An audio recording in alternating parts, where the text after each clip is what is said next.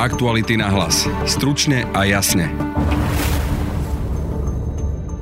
Si môžu prečítať aj naše deti. Nie, že naše deti, ale aj ich priatelia, ich kamaráti a takýmto spôsobom môžu nahliadať na prostredie, v ktorom naše deti vyrastajú. Ja si neviem predstaviť, čo by som svojej cere ako vysvetlil. Ten svet toho človeka, ktorý niečo také napíše. Ktorý je schopný súdiť ľudí na základe ich odlišnosti, ich inakostí. Tak takto. S hnevom i obavami vníma nedávne hlasovanie o Kotlebovskom návrhu zmeny ústavy, ktorá chcela uzavrieť rodinu do výlučného zväzku muža a ženy Marian Čurila.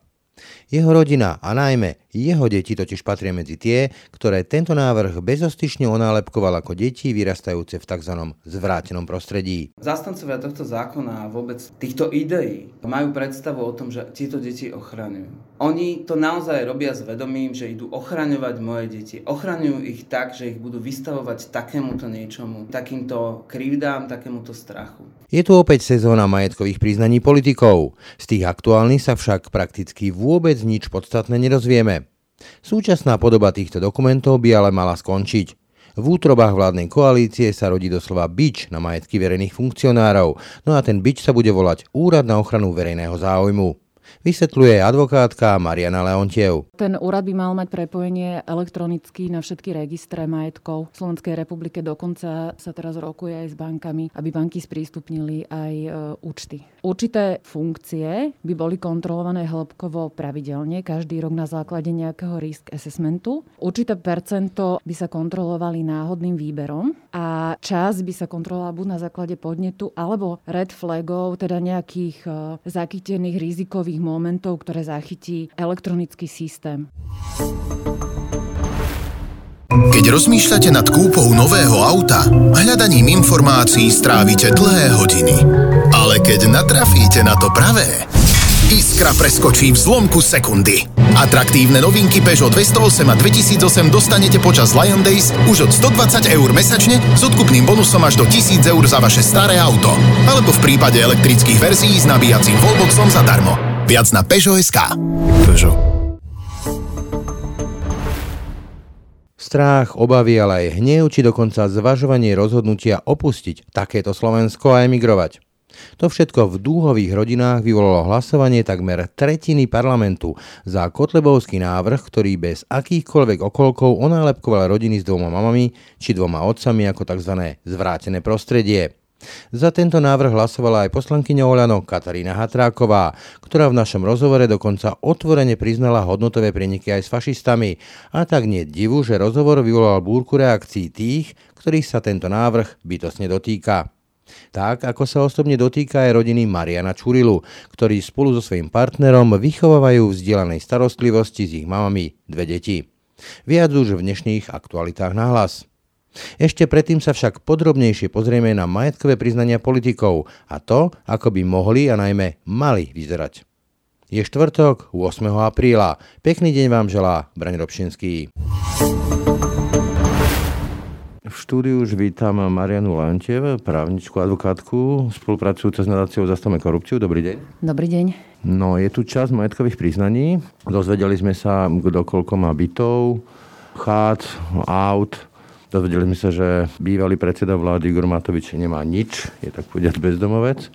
Sú takéto majetkové priznania, ktoré neodrážajú celkom tú realitu vôbec zmysluplné? Určite nejaký zmysel majú, ale mali by vyzerať úplne inak a mali by sa úplne inak kontrolovať. Čo vám v nich chýba? Ja si napríklad pamätám ešte do takej drevnej minulosti, kde Jan Slota jazdil na nejakom Porsche, ktoré vlastnil nejaký pekár z lietavskej lúčky a to sa riešilo aj na výbore a podobné ďalšie prenajmy, nájmy. Aktuálne tu máme bývalého predsedu vlády Roberta Fica, ktorý sa chodieva kúpať do nejakého zámočku a hovorí, čo vás do toho, nie je to trestný čin, že sa kúpem. A všetci tak nejak cítia, že to nie je celkom s kostolným poriadkom. To určite s kostolným poriadkom nie je. Boli snahy napríklad konkrétne v tejto oblasti užívania nejakého hnutelného alebo nehnuteľného majetku inej osoby to upraviť, ale tá úprava bola naozaj len kozmetická a tým, že hodnota nad ktorú sa užívanie má priznávať, je príliš vysoká, tak vlastne sa ako keby to opatrenie minulo účinkom. Ale z môjho pohľadu mne pri majetkových priznaniach chýba najmä kontrola majetkových priznaní, ktorá je u nás buď žiadna alebo formálna. Čistá politická. A nezávislá kontrola. Čiže teraz je tá kontrola pri tých verejných funkcionároch naozaj politická a videli sme veľa príkladov z minulosti, kedy to bolo aj zneužívané.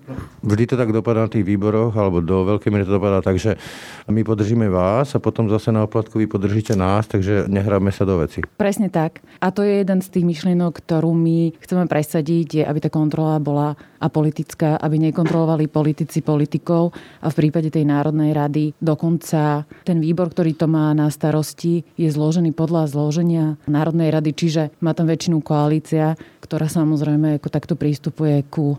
Je si svojich. Áno, kryje si svojich, alebo v minulosti sa stávalo, že bol to aj nástroj politického boja. Že tí, ktorí nie sú naši, tak tí tam popoťahujeme. Hovoríte nezávislá kontrola kým? Tá naša idea je nezávislým úradom a táto naša myšlienka sa chytila už aj v Národnej rade, kde vznikla pracovná skupina pod vedením pána Vetraka, ktorá naozaj už pracuje na tom, aby takýto úrad na ochranu verejného záujmu vznikol tak ako si to vláda dala do programového vyhlásenia. Úrad na ochranu verejného zájmu, ale predpokladám, že zase ten šéf by bol volený Národnou radou, to je jeden z možných modelov, respektíve, že by tam bola nejaká ingerencia politiky. Milím sa? No, tam sme sa ešte úplne nedostali, ale vzorom je pre nás francúzsky úrad, kde to takto nefunguje a kde vlastne na čele celého úradu je jednak tajomník, ale je tam nejaká rada ľudí, ktorí sú z titulu svojej pozície členmi tej rady. Čiže povedzme niečo vyslovene zalovím z Národnej banky, Inštitút hodnota za peniaze, ministerstvo financí, daňový úrad a podobne? Aj tak to môže byť. Ale áno, že úplne ľudia, ktorí nie sú volení. Je politická vôľa, lebo toto je zase ďalšie ukrojenie niečoho, čomu politici hovoria náš svet, naše súkromie a do toho vás nič. No musím povedať, že ten, kto to teraz ťahá, je pán Vetra, ktorý je poslancom Národnej rady a ktorý je aj šéfom ústavnoprávneho výboru. A zatiaľ teda mne sa javí, že tam tá politická vôľa je.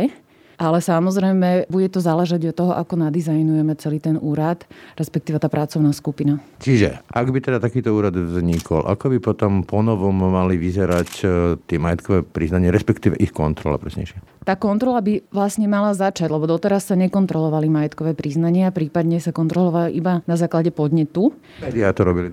Áno, médiá mimovládky to robili, prípadne nejakí politickí oponenti. Ale tá predstava o tej kontrole je taká, že Určité funkcie by boli kontrolované hĺbkovo pravidelne, každý rok na základe nejakého risk assessmentu. Určité percento, nízke percento, 2-3% by sa kontrolovali náhodným výberom a čas by sa kontrolovala buď na základe podnetu alebo red flagov, teda nejakých e, zachytených rizikových momentov, ktoré zachytí elektronický systém. Čiže tá hĺbková kontrola, to si máme predstaviť niečo ako nejaký forenzný audit, že normálne mi rozvratia v úvodovkách a prevetrajú všetky moje účty a prípadne zmluvy, nájomné zmluvy a neviem čo všetko ostatné? Áno, Áno, ten úrad by mal mať prepojenie elektronicky na všetky registre majetkov. V Slovenskej republike dokonca sa teraz rokuje aj s bankami, aby banky sprístupnili aj e, účty Čiže naozaj hĺbková. A, a čo je u nás veľmi dôležité, aby sme sa rozprávali konečne o hodnote toho majetku, ako reálnu hodnotu ten majetok má, lebo to nám tam veľmi v tých majetkových priznaniach chýba. Je tam uvedená nejaká nehnuteľnosť, ale my vôbec nevieme, ako má hodnotu tá nehnuteľnosť. Je to napríklad, že dve autá, či to sú Mercedesy alebo Trabanty, nikto nerieši v tom priznaní. Áno, my si to tak ako, že bajočko odhadujeme, pozrieme si, za čo sa predávajú takéto autá z takého roku a tak ďalej, ale to je naozaj iba, iba taký dohad. Nie je tam napríklad ani výška úspor, ale to je zase dosť citlivá téma. Tam politici argumentujú tým, že to je pozvanka pre zlodeje a podobne. Toto je celá otázka toho, čo budeme zverejňovať a čo zverejňovať nebudeme. Čiže budeme mať nejaký, nejaký veľký objem informácií, ktoré nám politik poskytne, teda tomu úradu. A keďže ten úrad má byť nezávislý a naozaj expertný, tak on vie skontrolovať tie údaje a tým pádom, že by sme mali nejakú inštitúciu, ktorej dôverujeme, aj expertná a je nezávislá, tak už tým pádom by nebola taká veľká potreba zverejňovať niektoré z tých údajov, ktoré sú citlivé. Ako keby také nejaké dve pásma. Jedno pásmo na zverejnenie, druhé pásmo pre ten úrad, ktorý má právo potom si s tým robiť to, čo v médiách zákona môže teda preveriť. Áno, presne. A keď hovoríte, že vzorom nejaký francúzsky úrad, Je nejaký taký známy prípad, ktorý ten úrad zistil, vypátral a stalo to toho politika, povedzme nie, že možno miesto, ale že tam bola nejaká trestná činnosť a podobne? Ten celý úrad vlastne vznikol na základe toho, že bol vo Francúzsku veľký korupčný škandál a minister, ktorý mal na starosti práve daňové úniky, nakoniec priznal veľké finančné prostriedky na účtoch v zahraničí, ktoré nepriznalo majetkových príznaniach.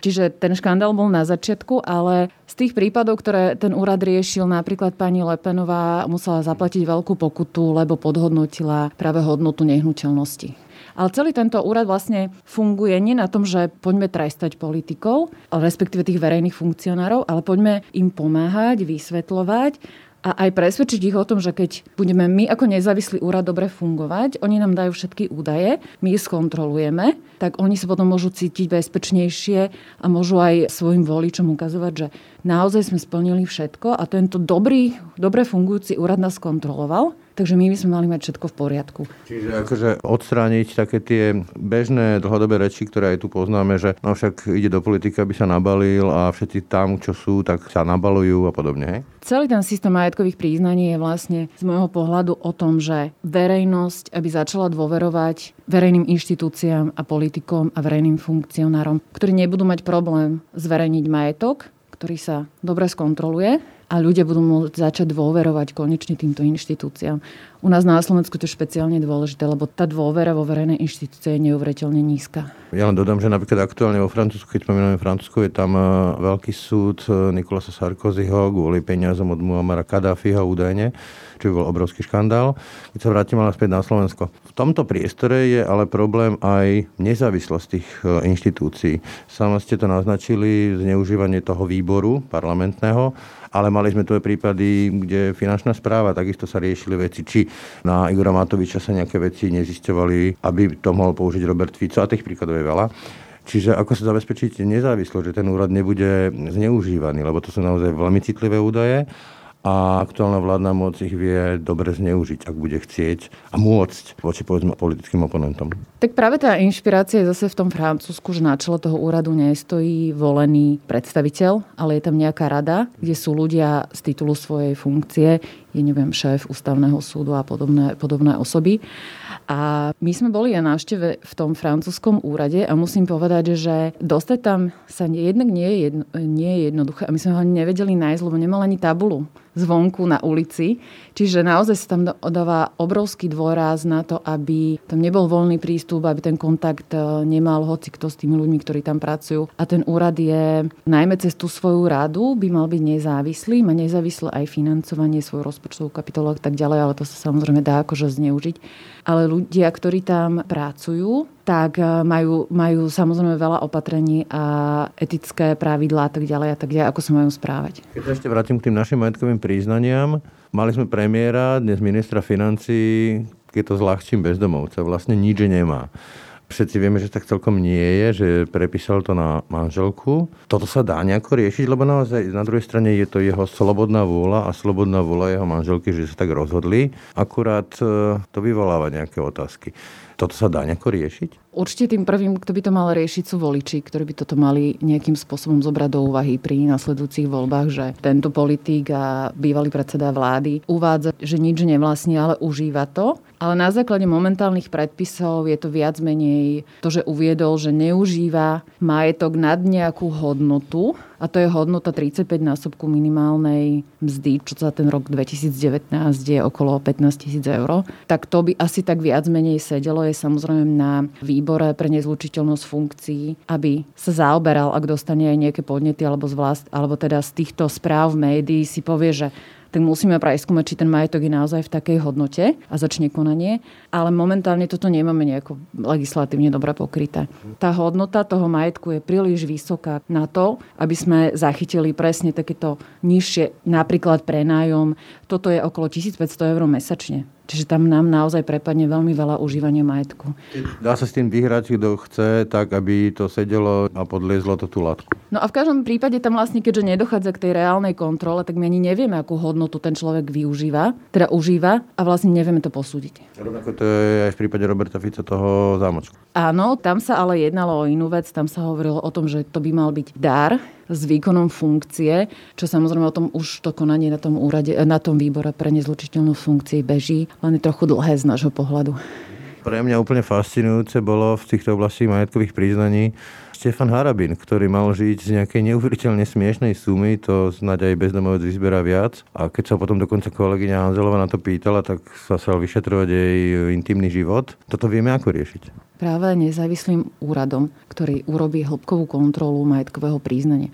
Buď vaša kolegyňa Hanzelová alebo niekto iný podá podnet na úrad, keď ten nezačne konať z vlastného podnetu a ide urobiť hĺbkovú kontrolu a zistí, či tam bolo všetko v poriadku s tým majetkovým príznaním, či naozaj ten konkrétny, v tomto prípade pán Harabín, uviedol všetky príjmy a či jeho príjmy sedia s tým, z čoho žije, čo užíva a aký má vlastne ako celý životný štýl, keď to zjednodušíme. Čiže ten úrad mal právo vliesť do účtov, pozrieť sa, koľko sú tam reálne sumy, prevody, povedzme, či tam nedochádzalo k nejakému obchádzaniu z ostatku, že si to previedol na účet nejaký úplne niekoho iného a podobne. A takisto zmluvy nájomné a tak? To už bude záležať vlastne, aké právomoci ten úrad dostane a v prípade, keď on bude môcť takto kontrolovať, určite to urobí, ale keď ich nebude môcť takto skontrolovať alebo bude mať vážne podozrenie, tak potom sa môže obrátiť už na políciu a na prokuratúru. A teda hovoríte, že bude mať k dispozícii všetky registre, čiže vlastne bude vidieť do všetkého. Hej? Úplne základný úmysel je to, že aby ten úrad to nemusel úplne ručne robiť, ale aby to bolo digitalizované. A vlastne to, čo digitálne alebo elektronicky majetkové príznanie podá ten funkcionár, tak bude automaticky vykontrolované na tie registre. Čo napríklad my sa teraz bavíme o majetkových príznaniach za rok 2019, ktoré boli zverejnené. Čiže to sme rok a pol pomaly po konci toho roka. A je to z dôvodu, že počet tých funkcionárov sa zvýšil na okolo 3000 a ručne to nahádzajú, myslím, dvaja až traja pracovníci Národnej rady do systému. A teraz sa im to podarilo celé skompletizovať. Čiže už aj to je ako vec, ktorá je veľmi dôležitá digitalizovať celý tento proces. Čiže keď to uzavriem, ak by nejaký politik potom e, v prípade takéhoto funkčného úradu chcel veci obchádzať, tak mu zostávajú len tie kedysi povestné akcie na doručiteľ alebo schránkové firmy a podobné mechanizmy. Áno, a možno aj nejaké nové záležitosti ako kryptomeny a tak ďalej, ale to sú tie výzvy, ktoré budú stále prichádzať. A to potom zrejme vedome konanie, ktoré obchádza nie len majetkové priznanie, ale aj zákony.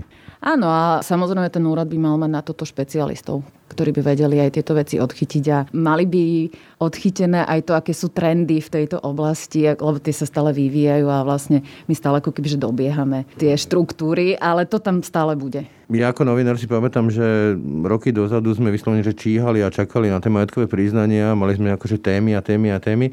Dnes sa mi zdá, že ako by to už nebolo veľmi zaujímavé, že skôr takže v novom čase sa objaví, že prezidentka má taký plát a teraz všetci sa z toho nejakým spôsobom odbavujú, alebo ten má 5 domov vás ešte nejakým spôsobom prekvapili alebo zaujali vôbec tieto majetkové priznania, alebo táto podoba majetkových priznania by som bol presnejší? Ja sa musím priznať, že mňa nie. Okrem teda samozrejme teraz tej diskusie, že či mal bývalý premiér uviesť alebo neuviesť to, čo užíva, čo je vlastne novinka, tak mňa to už v tejto forme nezaujíma. Lebo má to tak malú výpovednú hodnotu a nie je to reálne kontrolované, Čiže keď som nazrala do toho systému, tak viac menej to považujem v momentálnom nastavení za zbytočné. Formalitu. Za formalitu, áno. A veľkú vďaku vyjadrujem novinárom a mimovládkam, ktoré naozaj sa pozrú a možno niekedy zistia, ale to sú veľké, veľké hodiny trávenia nad tými údajmi, náhodné vyberanie si a už len z dôvodu, že to je v takej forme, nie sú to open data, nedá sa z toho normálne ťahať a tá forma, ako sa to zverejňuje, je naozaj na úrovni 10 rokov dozadu. Toľko Mariana Leontiev, ďakujem za rozhovor. Ďakujem. Pri mikrofóne vítam Mariana Čurlu. Dobrý deň. Dobrý deň. Reč bude o návrhu na zmenu ústavy z dielne Mariana Kotlebu a jeho spolupartajníkov, ale zároveň aj návrhu, o ktorom sa rozprávali v podcaste Ráno na hlas s poslankyňou Olano Katarínou Hatrákovou, ktorá ho podporila kde sa píše, že cieľom legislatívneho návrhu je ústavné zakotvenie ochrany tradičného a staročiami osvedčeného modelu rodiny, v ktorej môžu vychovávať deti a mať ostatné rodičovské práva výlučne páry opačného pohľavia, to znamená páry zložené z matky, ženy a otca, muža. A súčasne aj zakotvenie nemenosti pohľavia človeka určeného pri jeho narodení. Šurla, vy nezapadáte do tohto konceptu. A ako sa vám počúvala táto debata, ktorá sa odvinula od tohto návrhu? V podstate každý, kto si prečítal dôvodovú správu k tomuto zákonu, tak v podstate musel byť úplne zhrozený z mentálneho sveta predkladateľov, kde našu rodinu a vôbec duhové rodiny napadajú, obvinujú zo zvrhlého prostredia. Dokonca si dovolia tvrdiť, že našim deťom, deťom hrozí zneužívanie v našich rodinách. To je absolútna nehoráznosť počúvať niekoho, kto obhajuje tento zákon, to je úplne jedno, že sa dištancuje od dôvodovej správy. Tá dôvodová správa je súčasťou návrhu toho zákona a je absolútne nepredstaviteľné, aby niekto proste sa takýmto spôsobom a s takouto hrdosťou prihlásil k vlastnému hlasovaniu. Ako pre mňa to bolo veľmi ťažké a je, to, je veľmi ťažké udržať emócie pri počúvaní takéhoto niečoho. Keď sa vrátim k tomu, čo som hovoril, že vy nezapadáte do toho tradičného mm-hmm. úvodzovkách modelu rodiny, už sa mi tak vynára taký ten obrazok prem germánsky, je, že blondiaté modrovké deti, ocko mama v čom teda nezapadáte? Ako teda vyzerá tá vaša rodina? Konkrétne naša rodina je duhová rodina, kde naše deti vyrastajú v vzdielanom rodičovstve medzi dvoma lesbickými matkami a dvoma otcami, ktorí sú gejovia a tvoria pár. Čiže aby som ocitoval, deťom vyrastajúcim v takomto zvrátenom prostredí nebudú nielenže vytvorené podmienky pre zdravý fyzický a duševný rozvoj, ale s veľkou pravdepodobnosťou sa stanú aj obeťami sexuálneho zneužívania. Ich schopnosť vytvárať zdravé partnerské vzťahy bude vážne narušená obrazom zvráteného vzťahu opatrovateľov, ktorí budú vidieť vo svojej domácnosti. Toto píšu vlastne o vás. Však? To nielenže píšu, to je oficiálny dokument, ktorý bol prezentovaný v parlamente. To nie je nejaký anonymný blog nejakého fašistu, ktorý si to píše na internete. To je oficiálny dokument, pod ktorý sa podpísali poslanci a za ktorý zahlasovalo 44 poslancov našeho parlamentu. Ja teraz rozmýšľam, že bývate v nejakom činžiaku a nejaký váš sused si toto povedzme, že vypočuje, prečíta, tak rovno aby volal sociálku, že vlastne tie deti sú tam u vás zneužívané a neviem čo všetko. Ako, to nejde iba o susedov, ktorí si to prečítajú, to si môžu prečítať aj naše deti. Nie, že naše deti, ale aj ich priatelia, ich kamaráti a takýmto spôsobom môžu nahliadať na prostredie, v ktorom naše deti vyrastajú. Mimochodom, stalo sa vám niekedy, že povedzme, že deti došli a konfrontovali povedzme vás s tým, že neviem, v škôlke, v škole sa na nich kľudne pozerali alebo ich konfrontovali s tým, že ale vy nie ste takí ako my, máte dvoch ockov, dve mamy a tak?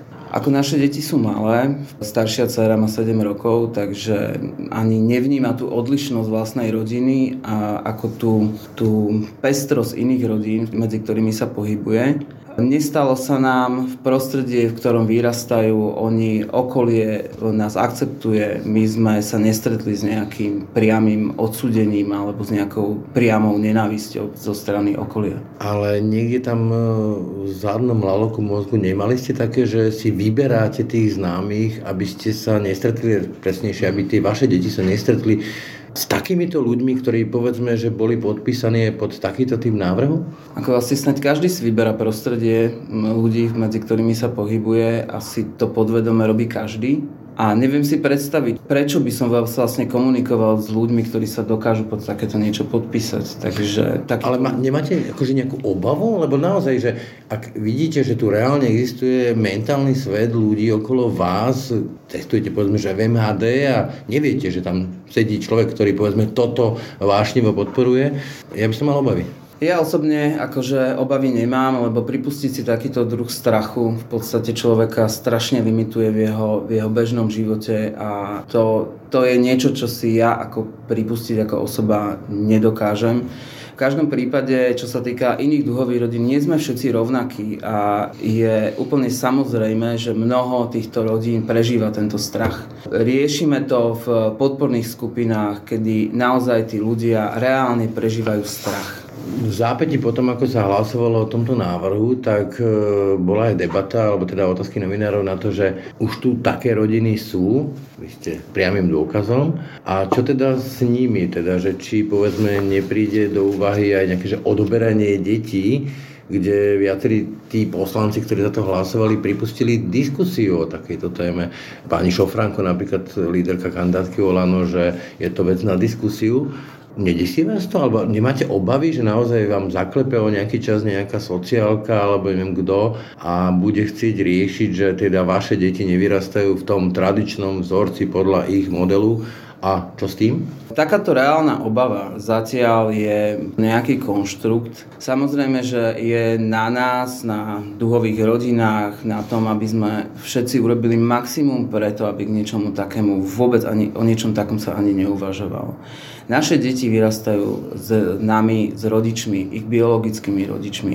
Ak by došlo k odoberaniu detí k biologickým rodičom, myslím si, že táto spoločnosť by bola tako, neviem, neviem si to predstaviť úprimne. Tak čo som ja započul v rámci komunikácie s touto komunitou, mm-hmm. tak e, sú tu už aj úvahy, že zbalíme sa a ideme preč. Tieto úvahy sú tu po každom takomto nápadnutí LGBTI ľudí a ich rodín a čas ľudí naozaj odchádza z tejto krajiny, čas ľudí proste si zakladá rodiny mimo územia Slovenskej republiky keďže túto na našom území sa necítia absolútne ničím podporovaní, cítia sa byť ohrození nenávistnými prejavmi ľudí, absolútnou ignoráciou zo strany štátnej, štátnej moci, takže pri každom takomto hlasovaní, pri každom napadnutí LGBT skupiny odchádza čas ľudí preč zo Slovenska. A nie je to škoda? No to teda je škoda, hlavne potom, keď pán premiér deklaruje, že on chce vytvoriť krajinu, kde chce, aby ľudia zostávali žiť a do ktorej chce, aby sa ľudia vracali. Toto nie je predstava tejto krajiny. Naďalej odchádzajú ľudia a každým takýmto zákonom ľudia budú odchádzať, bude ich odchádzať viac a viac. Vaše deti sú ešte malé, ale ja mám 9-ročného syna, 11-ročnú dceru a pomerne často sa bavíme o LBGT témach. E, moja dcera to otvára. Uh-huh. Mi to veľmi zaujíma. Čo keď prídu vaše deti za vami a spýtajú sa vás, že ocko, čo toto má byť? Čo si o tom ja mám myslieť, keď o mne píšu, že vyrastam v nejakom, opäť ocitujem, zvrátenom prostredí? Čo im poviete? Úprimne, ja, ja neviem, čo mám ako odpovedať na... Ako, ako môže niekto takéto niečo napísať, na základe čoho, na základe akých vstupov dokáže niečo také o cudzích ľuďoch povedať ja si neviem predstaviť, čo by som svojej cere ako vysvetlil. Ako by som jej priblížil ten svet toho človeka, ktorý niečo také napíše. Ktorý je schopný súdiť ľudí na základe ich odlišnosti, ich inakosti, ich iného spôsobu života. Ja, ja neviem, neviem, čo na to povedať. Nemáte slova, hej? Nie, nemám slov na to. No dobré, ale keď budete musieť nájsť tie slova pre vlastné deti, aké to budú slova? Slova na to, ako môže niekto nazvať naše rodinné prostredie zvráteným? Áno, že Viete príde to? tá dcera a povie, oci, my žijeme v nejakom zvrátenom prostredí? Viete, táto definícia ani necharakterizuje prostredie našej rodiny. Táto definícia charakterizuje svet človeka, ktorý to dokáže povedať o iných ľuďoch. To nie je moja vizitka, to nie je popis môjho prostredia, to je popis mentálneho sveta človeka, ktorý takýmto spôsobom odsúdi ľudí. Čiže ich zrkadlo, hej? Samozrejme, je to ich zrkadlo. No, rozmýšľam nad tým, že to dieťa pôjde do toho sveta s vedomím, že možno naozaj nejaký spolucestujúci v MHD alebo vo vlaku alebo niekde na námestí si toto o nej môže myslieť. Ja neviem, ako sa s tým dá fungovať. Viete, je to, je to zákon. Zastancovia tohto zákona a vôbec týchto ideí majú predstavu o tom, že tieto deti ochraňujú. Oni to naozaj robia s vedomím, že idú ochraňovať moje deti. Ochraňujú ich tak, že ich budú vystavovať takémuto niečomu, takýmto krivdám, takémuto strachu. Čiže ochraňujú pred otcom, ktorý ich má rád, také? Ochraňujú ich pred ich rodinou, pred ich milujúcimi ľuďmi. Oni sa tvária, že naozaj je to ochrana týchto detí. Jediné, čo tým spôsobujú, je naozaj ten strach, ktorý môžu tie deti v tom reálnom svete, s ktorým môžu byť konfrontovaní v tomto reálnom svete to je úplne z, ako zvláštny, čudný prístup. A ten e, kľúčový pocit, ktorý z toho máte, je, je aký? Je to, je to zdesenie, je to hnev, je to zúfalstvo, je to šok, je to prekvapenie, neviem. Asi veľmi rád by som povedal, že vôbec to hlasovanie a tá dôvodová správa bola nejaká veľmi prekvapujúca, ale proste žijeme na Slovensku a LGBT komunita, transrodoví ľudia sú tu vystavovaní tejto nenávisti zo strany majority už roky, rokuce. Nie je to ničím prekvapujúce, že toľko poslancov to bolo schopných podporiť. Takúto myšlienku, ktorá obmedzuje práva ľudí, ktorá zakazuje ľuďom žiť v súlade s vlastnou identitou. Žijeme na Slovensku, kde sa toto stalo akousi normou. Stalo sa prípustné, že takéto dôvodová správa, ktorá podľa mňa naplňa podstatu trestného činu nabadania k nenávisti skupiny ľudí na základe sexuálnej orientácie, je verejne podporená časťou poslancov parlamentu. Čo časťou? Je to 44 poslancov, je to takmer jedna tretina parlamentu Slovenskej republiky. A ostatní mlčali. A ostatní mlčali, to je ďalšia vec. Áno, ostatní mlčali. Tu sú, proste neprišla žiadna odozva na odsúdenie tejto dôvodovej správy, tohto zákona. Tu proste prišlo ticho tu pani Hatráková akurát zdôraznila, že sa s ňou nestotožňuje. S čím konkrétne sa na tejto... Tak ona by diskutovala aj na konferencii o tom, či majú Slovania a Romovia mať manželstva. Vôbec akože diskutovať o právach ľudí, diskutovať o, o tom, ako ublížiť, či ublížiť veľmi, alebo ublížiť len trocha skupine Cítite sa ako vec, keď toto počúvate, lebo toto mi príde také, že ako by ste boli nejaké, že vec že vec rodina a poďme o nej diskutovať a nepýtajme sa tej rodiny, však to je nejaká vec. Cítime sa, ako keby sme tu neexistovali reálne v tejto krajine. My sme súčasťou tejto krajiny, súčasťou tejto spoločnosti a diskutuje sa o nás, ako keby sme boli niekto ďaleko, ďaleko uzavretý, žijúci v nejakej bubline. Rezervácii. Rezervácii, bez absolútne žiadneho kontaktu s realitou. Čiže dá sa povedať, e, keď použijem taký termín z Majoviek, že máte ucho na kolajnici, hej, že čo sa deje a čo sa ešte deť môže. Žijete v takom tom pocite neustále hej, obáv, že proste človek má zbalené kufre, že nevie, čo sa stane. Tie obavy sú tu stále, tie obavy sú tu roky. Nikdy neviete, čo ešte môže prísť tejto strany týchto zástancov a ochrancov morálky slovenskej spoločnosti. Vždy príde niečo horšie, vždy príde niečo... Raz sme boli, raz LGBT ľudia boli hrozbou pre manželstvo, teraz sú LGBT rodičia hrozbou pre svoje vlastné deti. Nikdy neviete, čo sa v tej hlave týchto zastancov vykalkuluje a do akých súvislostí si dajú a za čo vás vlastne obvinia ako komunitu, že môžete. Ja som otec, mám syna, mám dceru a ja neviem, e, ako by som asi reagoval na to, keby mi niekto podsúval, že ja mám údajne mať nejaký záujem, chuť, alebo neviem, ako to nazvať, zneužívať svoje deti. To by ma asi dosť vytočilo. Ako to je tak absurdné. To je tak absurdná myšlienka vôbec, že ako ja nerozumiem, ako toto niekoho napadlo. Ako toto niekto mohol dať na papier, o čo sa opieral, alebo aké boli fakta, to o tom nemusíme sa baviť. Pani Hatraková hovorí nejakých to milión je... štúdií, takých aj onakých. Aká by teda bola vaša odpoveď? Aké sú teda tie štúdie, ktoré... Lebo dneska už máme naozaj deti, ktoré sú už dospelé a vyrástli v rovnako pohľavných e, vzťahoch. Bavíme sa o tom, ako vplýva homoparentálne prostredie na výchovu detí. V rámci odborného diskurzu, v rámci štúdií, ktoré boli realizované vo svete, platí všeobecný konsenzus v odborných kruhoch, e, ktorý hovorí o tom, že neexistuje rozdiel medzi psychickým vývojom detí, ktoré vyrastajú v heterosexuálnych rodinách a ktoré vyrastajú v, v rodinách s rodičmi homosexuálnymi. Je to fakt, tie štúdie sú takmer zhodné. Zopár štúdií, ktoré existujú, ktoré hovoria o opaku alebo proste nie, nie sú úplne naklonené tomu prostrediu, vykazujú pomerne vážne metodické chyby pri vo voľbe napríklad vzorky. Nie sú úplne akceptované odbornou verejnosťou ako takou.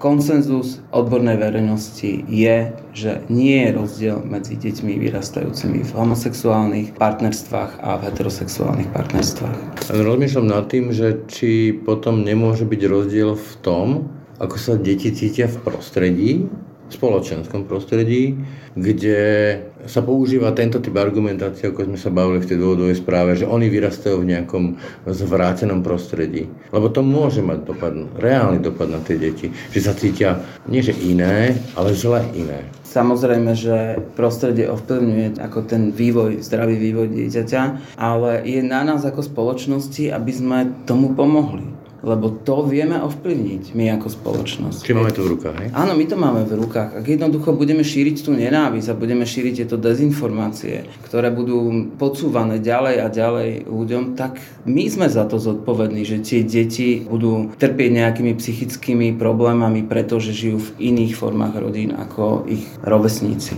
Už som si všimol, že existuje nejaká taká odpoveď na ten náš podcast s pani Hatrakovou. Ako chcete na to odpovedať, ako komunita povedzme?